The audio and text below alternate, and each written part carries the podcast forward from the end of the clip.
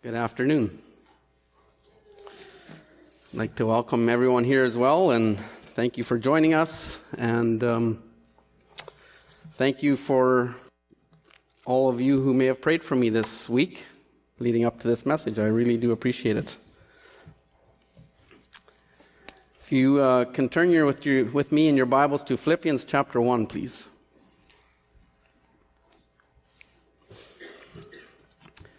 Philippians chapter 1, we'll be continuing where I left off the last time I preached, which is a while ago. But we'll be looking at, the last part of verse 18 and continuing on through verse 26. And as I was preparing for this message, I just realized again that the life of Paul,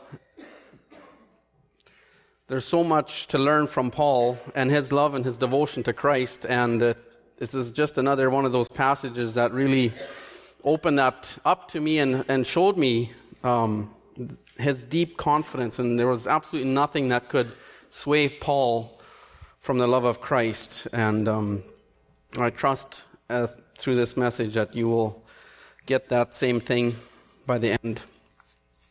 So Paul had confidence. It was a deep confidence, and there was just nothing that could shake him from that. And as an example of not the kind of confidence Paul had, I read a short story about a couple guys who were hunting ducks one day, and after spending the better part of the day hunting ducks, and after waiting for a long time, finally one duck comes in. And the one guy gets up, and as the duck comes in, he starts shooting. He was just a very confident hunter and shooter. And he empties his clip on this duck, and as he watches that duck fly away after his gun was empty, he said to this other guy, "You just witnessed a miracle. There flies one dead duck." That was confidence. He was confident, but that's not the kind of confidence that Paul had. That's not the confidence in Christ. That's not confidence. That's true confidence. It's not confidence that cannot disappoint. Paul's confidence is a confidence that cannot disappoint. You cannot sway. And so it will not disappoint. It's not a false confidence that is built in his own mind. It's not a self-willed kind of confidence, but it is confidence that is built on the Word of God and His promises. And so as we read this passage, let's look for this confidence in Paul. And I'll just start at verse 18. "What then? Only that in every way, whether in pretense or in truth, Christ is proclaimed, and in that I rejoice. Yes, I will rejoice, for I know that through your prayers and the help of the Spirit of Jesus Christ, this will turn out for my deliverance, as is my eager expectation and hope that I will not be at all ashamed, but that with full courage, now as always, Christ will be honored in my body, whether by life or by death. For me to live is Christ, to die is gain. If I am to live in the flesh, that means fruitful labor for me, yet which I shall choose I cannot tell.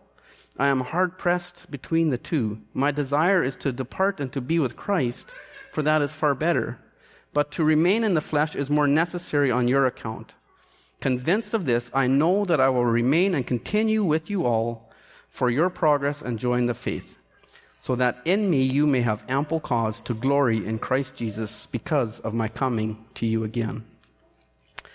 And so, just as a reminder, Paul has just finished telling the church about the gospel advancing throughout Rome. If you remember from last time, the whole imperial guard was being evangelized, and the gospel was going out, and it was going out against all odds, against all circumstances. It was advancing as an army, advancing in a battlefield. It was going against what would be expected, and yet it's going forth. And this really adds to Paul's understanding of God's will being done. He understood that God's will would be done without the circumstances dictating where it would go.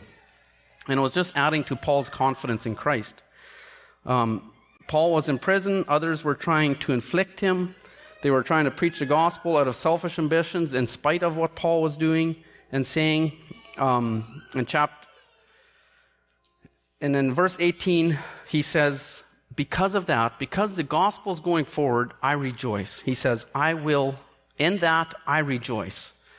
And so we see this incredible amount of confidence in Christ that he can have, and he does have, and he remains joyful in spite of his circumstances. We see how his joy is fixed in Christ, and it's not at all fixed in himself. And his only ambition in life is to make Christ known. And if that means being in prison, and that in some way helps to advance the gospel, then Paul says, I will rejoice. Then in the very next sentence, he says something that displays even more confidence, even greater confidence in Christ, as he says in the future tense, and yes, I will rejoice. And so this is what we want to look at here today. We want, what is it that Paul will be rejoicing in? What gives him so much confidence? So in verse 19, he says, for I know that through your prayers and the help of the Spirit of Jesus Christ, this will turn out for my deliverance. So this word deliverance literally means salvation. And in fact, in Paul's epistles, the same word that he uses for the word deliverance there is used 17 times in the Greek text, and yet this is the only time it is used as deliverance. So every other time that this Paul is used in Paul's letters, it is translated simply to the word salvation. So it means salvation. The word means deliverance or salvation. And so here are two things that Paul could be saying in this text. So he could be saying that he believes he will be delivered from his current situation, and he believes he will be set free after the trial is finally over, or he could be referring to his final deliverance, his deliverance into eternity with Christ forever. And yet Paul does say later on in this letter or just a few verses later, he says, it makes no difference whether he lives or dies. Either way, he believes he will be delivered. And so there is some debate over this as to what he would be referring to, but from what he says in verse 25, it seems that he is convinced that he will, for the sake of the church, be released, and he will stay longer. Therefore, it makes sense that Paul believes he will be set free at some point from prison, that he will be delivered from his prison cell in the present state. And this would make sense why the writer would translate the word deliverance and not salvation in this instance. Deliverance seems to be referring to this present situation. But for Paul to have confidence in being delivered from prison, he must have confidence beyond in a future state as well, or a future salvation. If the eternal salvation or deliverance is not a reality for Paul, then there is no hope in the present. Maybe you have heard of the three tenses of the gospel. We were saved from eternity past, we are being saved, and we will be saved in the future. So in order to have the confidence in any of them, I believe we must have confidence in all of them, as did Paul. And I want to just briefly show us this. Turn with me to Ephesians chapter 2. Ephesians chapter 2 and verse 10. It's a very familiar passage to all of us, I'm sure. For we are his workmanship. We are created in Christ Jesus for good works, which God prepared beforehand, that we should walk in them. And Paul believed his steps were prepared for him beforehand, in eternity past. God had planned Paul's life. And so if Paul believed the gospel in the past tense, then we can see how it would have given him confidence in the present tense as well. In his present trial, he can have confidence because he believes in God's plan for him in all of eternity past. And then in the present tense, one passage is 1 Corinthians 1:18. So we'll just have a quick look at that.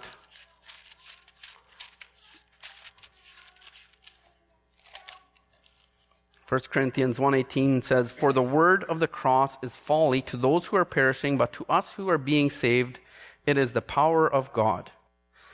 So he says, for those of us who are being saved, it is not a contradiction to what he said in Ephesians. He's talking about the sanctification process, the ongoing work of Christ by the Holy Spirit to conform us to Christ. And then in the future tense, Paul writes, Another very familiar passage to most of us, I'm sure, in Romans chapter 8, verses 28 to 30, he says,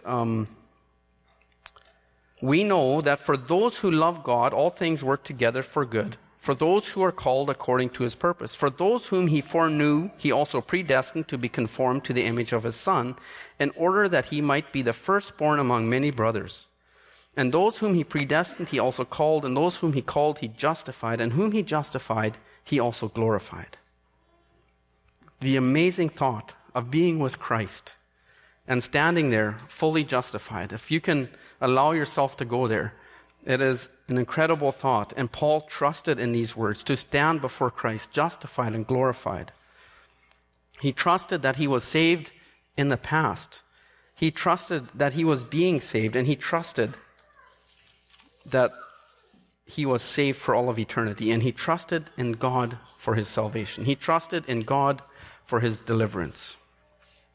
And there are so many more examples of this, and I'm sure Pastor Mike could preach a message on just that verse alone. He could probably do a series, but that's where I'm going to leave that for now so we can continue. There are so many examples, though, in Scripture of this, and I hope that we can see why Paul would have had confidence from that and for his deliverance.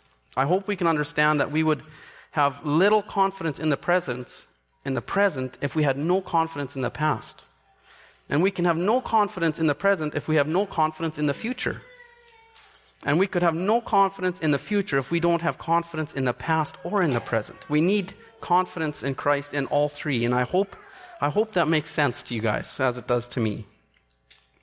And I believe Paul had confidence in all of those, and that's why he was so confidently say, no matter what, whether I live or die, it was good for him. He was going to be delivered. And this confidence comes through God's promises. It comes through the promises of God as they're manifested to Paul through the prayers of the saints and the work of the Spirit as of Christ for Paul, as he writes in verse 19. For I know that through your prayers and the help of the Spirit of Jesus Christ, this will turn out for my deliverance. He knows. To know something is to have knowledge of it. Paul knows that through the prayers of the saints and the Holy Spirit that he will be delivered. So first, through the prayers of the saints to Timothy, Paul wrote in first, and I will be doing quite a few scripture references here. To Timothy, Paul wrote in 1 Timothy 1:5 that there is one God, there is one mediator between God and man, and that mediator is Jesus Christ. And then Jesus himself says in John chapter 14, verse 6, the only way to the Father is through him. Paul knew the saints were praying, and they were praying to the one true God through his Son, Jesus Christ. And he knew that their prayers were being heard and answered. Paul encourages his readers. In every letter that he writes, he encourages them to pray.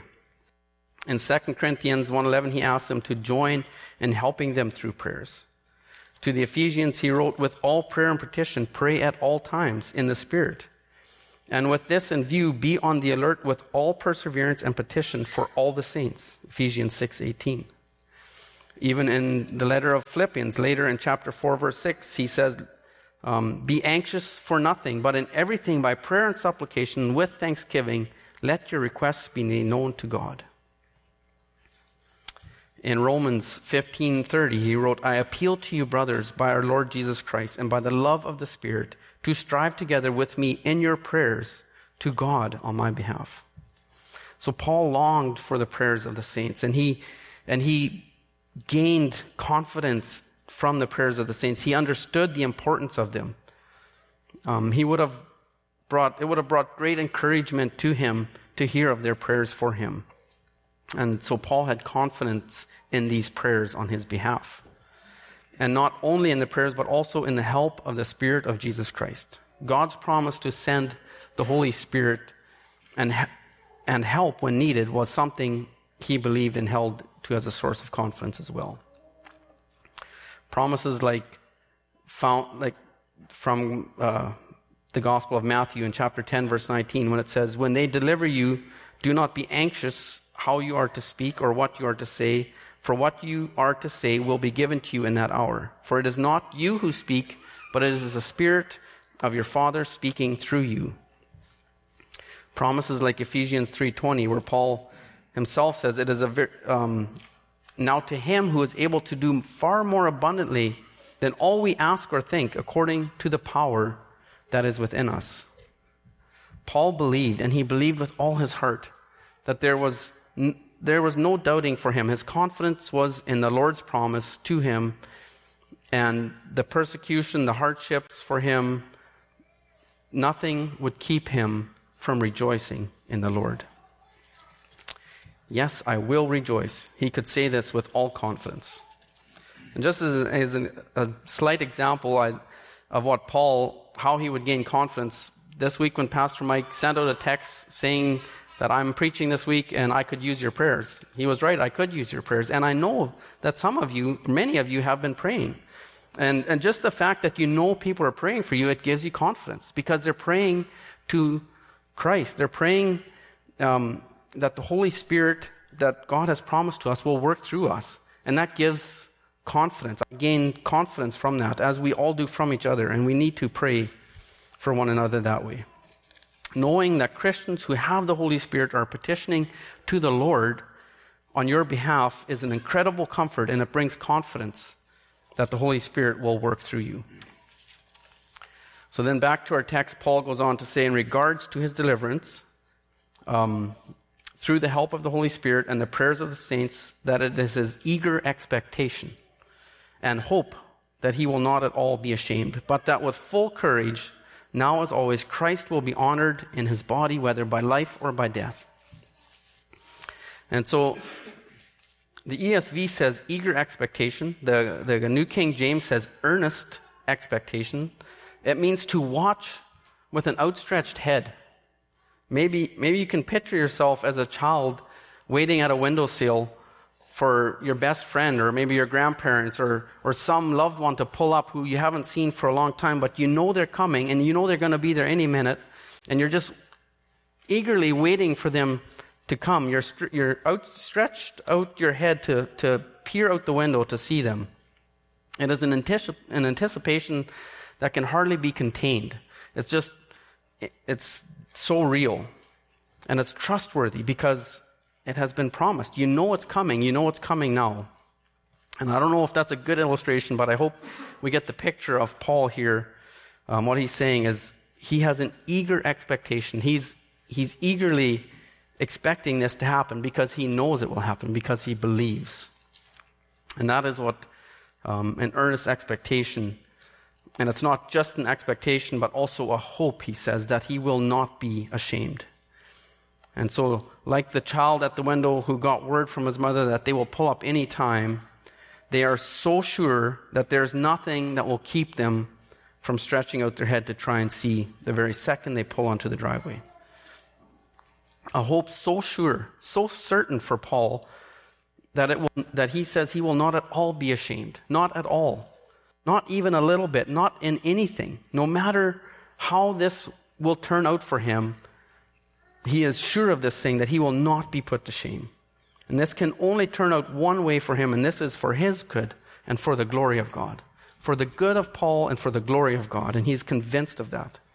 Whether he lives or dies, he goes on to explain, Paul is ahead no matter what happens. But we must not miss the point that Paul is not worried about his own good as much as he is concerned that Christ will be honored and glorified.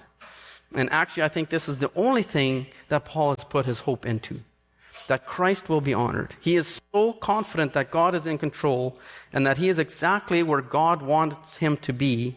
And that is why no matter the outcome, Paul can say he will not be ashamed. His hope is sure. His hope is real. And it's alive. It's not a false hope. It's solely based on the Lord's promises. It's not a wishful thinking on Paul's part. His hope is in the promise of Jesus Christ to never leave him or forsake him. Paul understood the promises of Jesus as written in John chapter 10. Where Jesus says, my sheep hear my voice. I know them. They follow me. I give them eternal life. They will never perish. No one will snatch them out of my hand. My Father who has given them to me is greater than all, and no one is able to snatch them out of my Father's hand. I and the Father are one." Think about that promise for a second.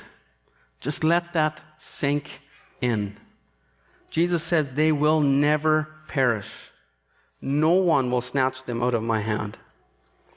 This one promise alone should and could, would and should be enough to give every single believer the confidence that Paul is showing in his statements to the Philippians.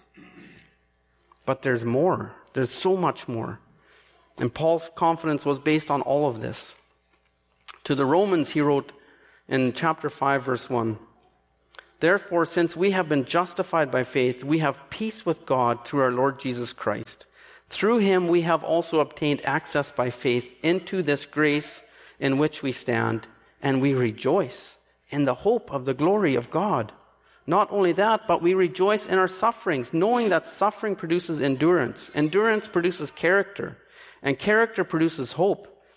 And hope does not put us to shame, because God's love has been poured into our hearts through the Holy Spirit who has been given to us." We have peace with God. We rejoice in the hope of the glory of God. Hope does not put us to shame, and God's love has been poured into our hearts through the Holy Spirit. The Apostle Peter calls this hope a living hope. Listen to this promise from God's Word as I read this very familiar passage, starting in 1 Peter 1:3, and feel free to turn there. "Blessed be the God and the Father of our Lord Jesus Christ. According to his great mercy, he has caused us to be born again to a living hope through the resurrection of Jesus Christ from the dead, to an inheritance that is imperishable, undefiled, unfading, kept in heaven for you, who by God's power are being guarded through faith for salvation, ready to be revealed in the last time. In this you rejoice, though now for a little while, if necessary, you have been grieved by various trials, so that the tested genuineness of your faith, more precious than gold that perishes though it is tested by fire, may be found to result in praise and glory and honor at the revelation of Jesus Christ. Though you have not seen him, you love him. Though you do not now see him, you believe in him, and you rejoice with joy that is inexpressible and filled with glory, obtaining the outcome of your faith, the salvation of your souls." I believe this would have been written roughly at the same time as Paul's letter to the Philippians, and so this letter might not have been known to Paul as Peter wrote it, but Paul knew these promises. He believed these promises as Peter did. Paul believed without a doubt. There was no doubting or worrying about what was going to happen. He can and he does say with all confidence that whether he lives or dies, Christ is honored. He was fixed on Christ. And he understood that he would be delivered. He rejoiced in these promises. And they were his source of hope and confidence. His confidence was in the promise of Christ. And then in the next verse, 21, he simply says it like that. "For me, to live is Christ, to die is gain." Paul was so Christ-centered, so focused on Christ, that if he was to go on living in this world, it simply meant for him Christ. It's been interesting to see how many places I have found this passage being preached on in the last few weeks. Joel Beeke preached this two Sundays ago today at Grace Community Church. And he mentioned in his letter that the word "is" in the English translation is just in there as a filler word because it makes more sense, or the grammar is correct in the English language. But he said in the Greek text, it simply says, "For me to live, Christ." There is no "is," it's just Christ. For Paul to live is Christ. He was so focused that if he were to live, well, that meant simply Christ for him. Every part of his life would continue to point to Christ. More growing in the likeness of Christ. Continued sanctification. Paul was crucified with Christ, and he said to the Galatians in Galatians 2:20, "I have been crucified with Christ. It is no longer I who live, but Christ who lives in me." So if Paul goes on living, it simply means Christ. But if he should die, gain. What can be better than Christ? But to be with Christ for all of eternity. But to have Christ even here is a life full for Paul. It is everything he needs. And to die would just simply be gain. If I live, that means that every part of his life will be devoted to Christ. It is a fellowship with Christ on earth that is so real that no matter the trial he faces, it doesn't matter because he has Christ. And to the Romans he said in 14 verse 7, "For none of us lives to himself, none of us dies to himself. For if we live, we live to the Lord, and if we die, we die to the Lord. So then whether we live or whether we die, we are the Lord's." To live is Christ, but to die is gain. Knowing his salvation would be even more fully realized than it, and so it would be gain. Paul welcomed death. In fact, in verse 23, he says he's hard-pressed between the two possible outcomes of his pending trial. He desires to be with the Lord in eternity. He says that would be far better for him. Again, here we come to a place where we must be careful, I believe, because when we think of Paul's circumstances, we could easily see how he might have been depressed. He could have been feeling sorry for himself. He could have been longing to die, to be with the Lord, just based on the circumstances in his life. And when we think of all the injustices that have already taken place in Paul's life, leading up to that point where he is now, he's in prison, he's chained to a Roman guard 24 hours a day when he's writing these letters. He says, and not only that, but everything that he had endured from this time, from his time of conversion on the road to Damascus till now too. There is a long list of hardships that Paul went through. And he lists them himself in 2 Corinthians chapter 11, verse 24. And I'll just read through that. Actually, in 2 Corinthians 11, verse 23, he says he experienced countless beatings, often near death, 5 times, lashes, 40 lashes less one. 3 times beaten with rods. Once he was stoned. He was in danger wherever he went, in toil and hardship through many sleepless nights, in hunger and thirst, and often without food, in cold and exposure. And then in 2 Corinthians 12, verse 8, he says, he was given a thorn in the flesh that he had 3 times pleaded with the Lord to remove from him, but it was never removed. In 2 Corinthians 12, verse 10, he says, "For the sake of Christ, then, I am content with weakness, insults, hardships, persecutions, and calamities. For when I am weak, then I am strong." Paul's life was full of difficult times, by anyone's standards. We could see how he possibly would have longed to die, just to simply be relieved of all his hurts and pains that he experienced. Paul longed to be with Christ. Yes, he did, but not because his life was terrible, not because he felt sorry for himself. And if we believe that to be true, then I believe we miss the point that Paul is saying in verse 21. For him to live is Christ. To die is gain. Paul's life was Christ. His life was full. He had life in Christ, and he considered his life as a fruitful life for Christ. 1 Thessalonians 5:16, Paul says, "Rejoice always, pray without ceasing, give thanks in all circumstances, for this is the will of God in Christ Jesus for you." Paul believed this. Paul did this. He gave thanks in all circumstances. He rejoiced always, no matter the situation he was in. He did not fake it. He did not say to pretend to be thankful in all circumstances. He is saying, let the love of Christ overflow in your hearts and be a song of praise in all circumstances. We can stand to learn so much from Paul here. Are our lives simply defined as Christ? Is Christ the center of our world? What would others say about our lives? What would we say about our own lives if we gave ourselves an honest evaluation? Paul was so Christ-centered that there was nothing that kept him from experiencing the joy of the Lord. What about us? What do we worry about? What keeps us up at night? What keeps us from being able to say, for me to live is Christ, to die is gain? Do we fully understand the promise of God to the point that we have no other worries in the world? To live is Christ, to die is gain.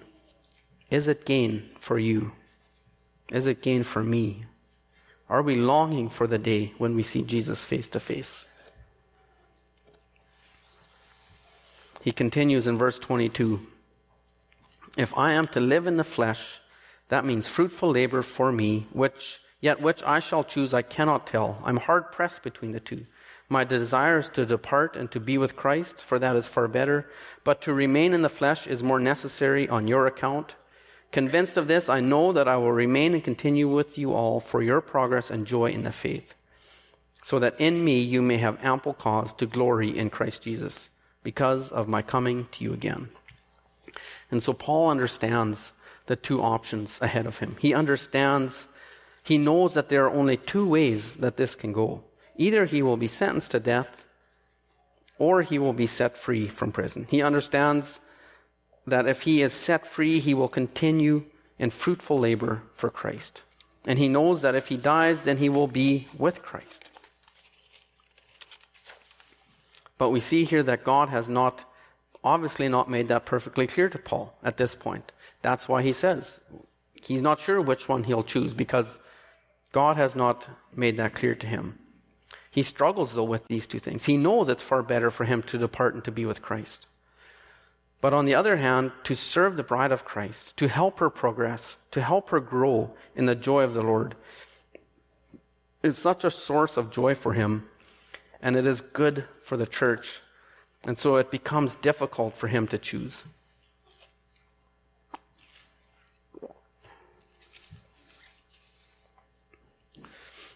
It would be more necessary for the church if he remained. Paul had much praise for the church at Philippi. But he also saw that there were areas where growth was needed, and he addresses their needs. He addresses the need for more humility in Christ in chapter 2. He warns them to be on guard against false teachers in chapter 3. He is encouraging them to press on towards the goal and to not look back. Also in chapter 3. He encourages a few ladies who are disagreeing in the Lord in chapter 4. He says he encourages them to agree, and he encourages the church to come alongside and to help them. And also in chapter 4, he tells the Christians to be anxious for nothing. So it appears that there are those who are worried about things that were beyond their control. And again, in Paul's confidence, there is no worry. There's no room for worry or anxiety. So Paul believes his work is not yet done in this church. It was not a burden to Paul to have to wait longer to depart and to be with Christ. But it was such an honor for him to serve the church. For him to live as Christ, to die as gain. Paul will rejoice because he understands God's will be done. He has faith that in every circumstance, the Lord will prevail. Whether he lives or dies, God will be honored.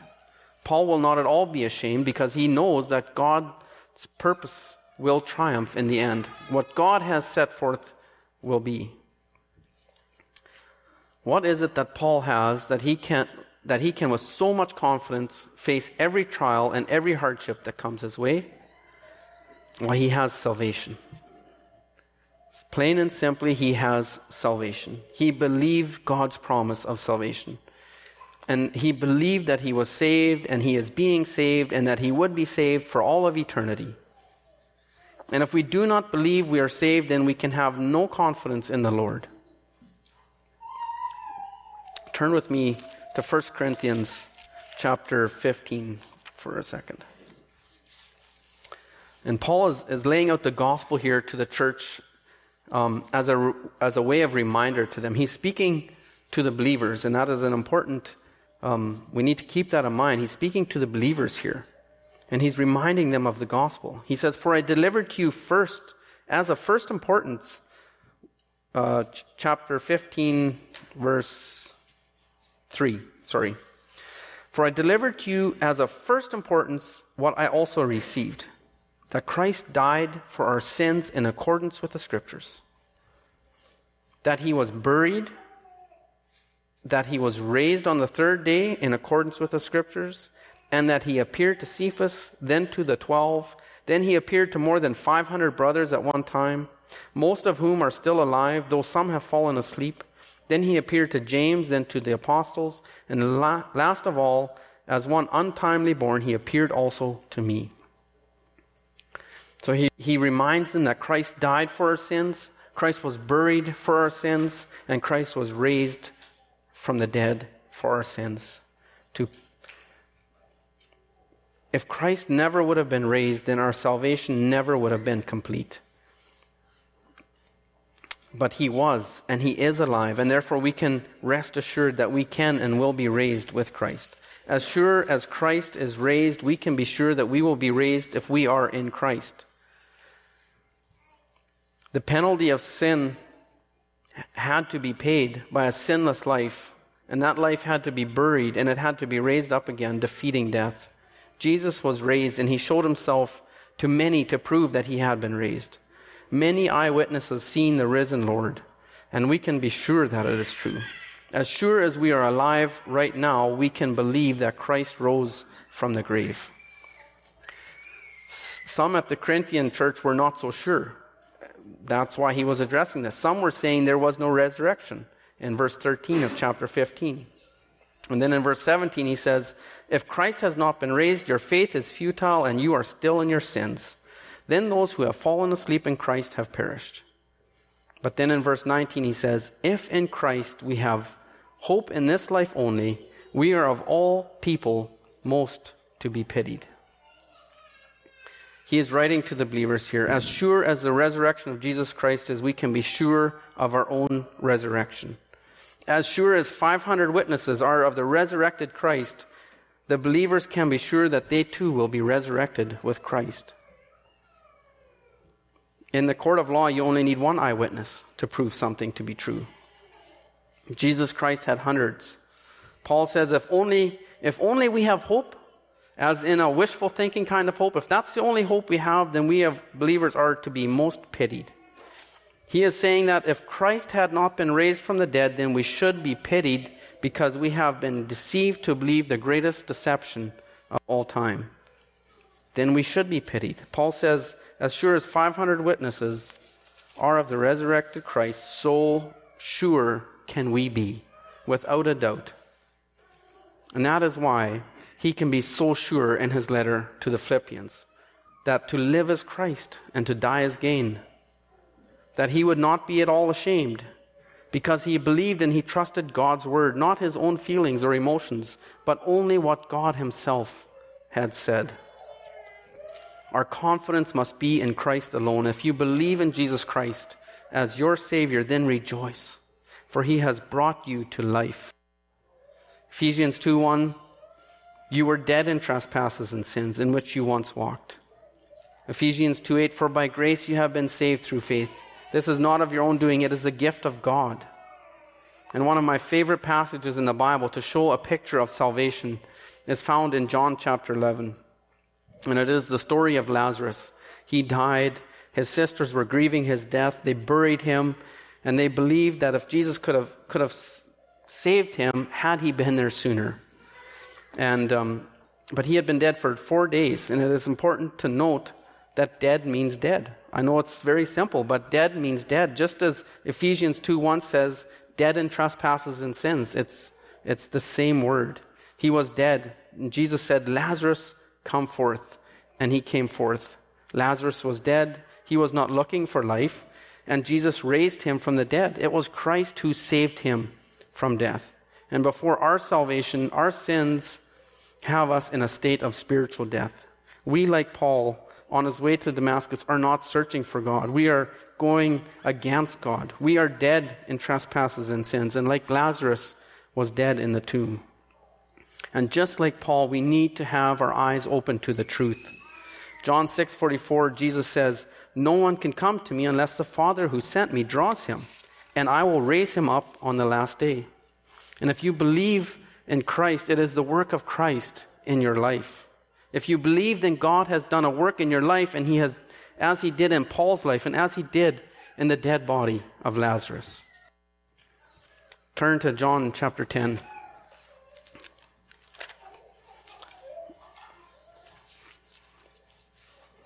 Just listen to these passages as I read them.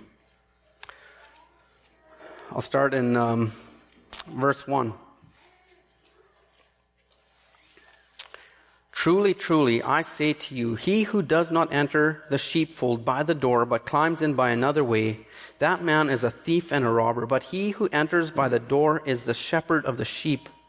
To him the gatekeeper opens. The sheep hear his voice, and he calls his own sheep by name, and he leads them out. When he has brought out all his own, he goes before them, and the sheep follow him, and they know his voice. A stranger they will not follow, but they will flee from him, for they do not know the voice of strangers. Then let's go down to verse 7. So Jesus again said to them, Truly, truly, I say to you, I am the door of the sheep. All who came before me are thieves and robbers, but the sheep did not listen to them. I am the door. If anyone enters by me, he will be saved, and he will go in and out and find pasture. The thief comes only to steal and to kill and to destroy. I came that they may have life, and they may have it abundantly. I am the good shepherd. The good shepherd lays down his life for his sheep. And so if you have understood your need for a Savior because of your sins, that is evidence that the work of Christ is in your life. Then you can also believe the promises of God to never leave you or forsake you, as Paul did. In John chapter 10, verse 27, Jesus continues, My sheep hear my voice, I know them, and they follow me. I give them eternal life, and they will never perish, and no one will snatch them out of my hand. My Father who has given them to me is greater than all, and no one is able to snatch them out of my Father's hand. I and the Father are one. Brothers and sisters, these are the promises that Paul believed, and so many more. He understood that God had chosen to save him, and it caused him to rejoice in all circumstances. His life was Christ. His death was gain. That is our lives as well as believers. And if we do not believe in Jesus Christ as Savior, then maybe today God is calling you. Maybe today is the day of salvation for you. If God is opening your eyes to the truth of your desperate need of a Savior, then repent of your sins and enter into an eternal life with Christ. Then these promises are for you as well. Then no one can snatch you out of the Father's hands, out of the hands of Jesus Christ. Our confidence then is in Christ, as was Paul's. Can you today say with all confidence, to live is Christ? To live is Christ. Period. Can we say that? And can we say that to die is gain? Can we say that? That if we were to die today, that's awesome, because then that would be gain. We would be with Christ. We can only trust Him to keep us. We can only trust Him to keep us. We cannot leave it up to ourselves. Famous quote by John Newton, I'm sure many of you have heard it. If it were possible for me to alter any part of His plan, I could only spoil it. If it's up to us, we will only spoil it. We cannot trust anything in ourselves, but wholly lean on Christ. Your life is a part of God's plan. You are where God wants you to be. And if He is drawing you to Himself, then yield to that calling today. Yield to Christ and repent and believe, and then trust in the promises of God over and above every feeling, every emotion that you may experience. It is God's word that alone is trustworthy. And when we understand that it is the work of Christ in us that has saved us, and not our own doing, then and only then can we truly praise the Lord for our salvation, for our deliverance. Then we can, as Paul, did say with all confidence that this will turn out for our deliverance. We are going into so many uncertain times ahead of us. We can say with Paul, for me to live is Christ, to die is gain. It doesn't matter what's coming. We can truly trust God with our future. We must trust God with our future. We must not let hard times discourage us, but wholly lean on the name of Jesus Christ. We must stand on the rock of Jesus Christ alone. Let's pray. Father, I come to you this afternoon as Lord of heaven and earth. We seek your face and we ask you that by your Holy Spirit, Father, that you would help us to understand that we can trust you, that we can trust every promise that you have given to us by your word, and that we can lean on that and we can rest in that, Lord. We need not be anxious. We need not worry.